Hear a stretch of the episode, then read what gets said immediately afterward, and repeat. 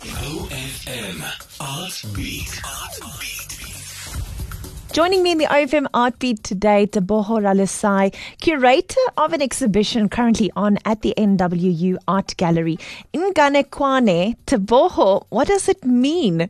Inganekwane is a, it's a word that means fable or, you know, like historical uh, narrative performance. It, it, uh, it's a, it's a Zulu word, you know, um, and uh, it comes from like an oral culture of telling stories and archiving moments. So, and that is part of your job as curator to tell these stories and capture these moments.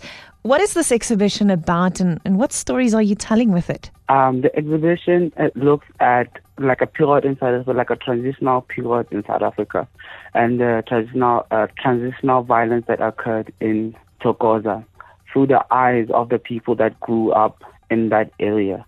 So more specifically looking at Khumalo Street. So Khumalo Street, the street that petitions the hostel and from the broader townships in Thokoza where most of these violence took place. So my role as a curator was to um, conceptualize an exhibition and look at different ways of seeing this particular street and the hidden history that it has um, 31 years after the violence occurred. Teboho, now tell me, this is a photo project.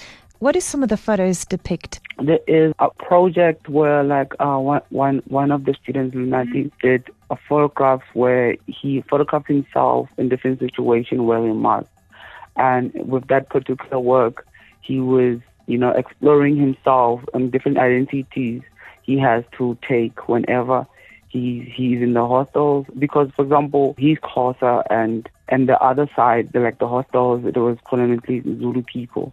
So he had to like you know in literal form mask his own identities whenever he's interacting with these spaces so this is some of the works that are in the exhibition exploring you know like how malleable identity is and what role it played during this transitional violence Teboho Ralesai joins me. The NWU Art Gallery currently presents Inganekwane, which is on now. Teboho, where can people find more information about this exhibition? You can go to our, our website of Soul and Joy. So the of Soul and Joy is, is the is the project space that taught these young learners photography. So we have information on the exhibition.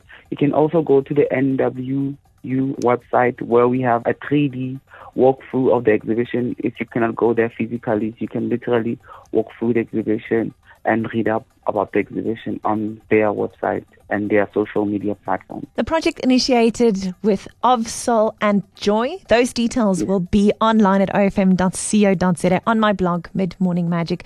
Teboho, thank you very much for your time. Thank you. OFM Art Beat.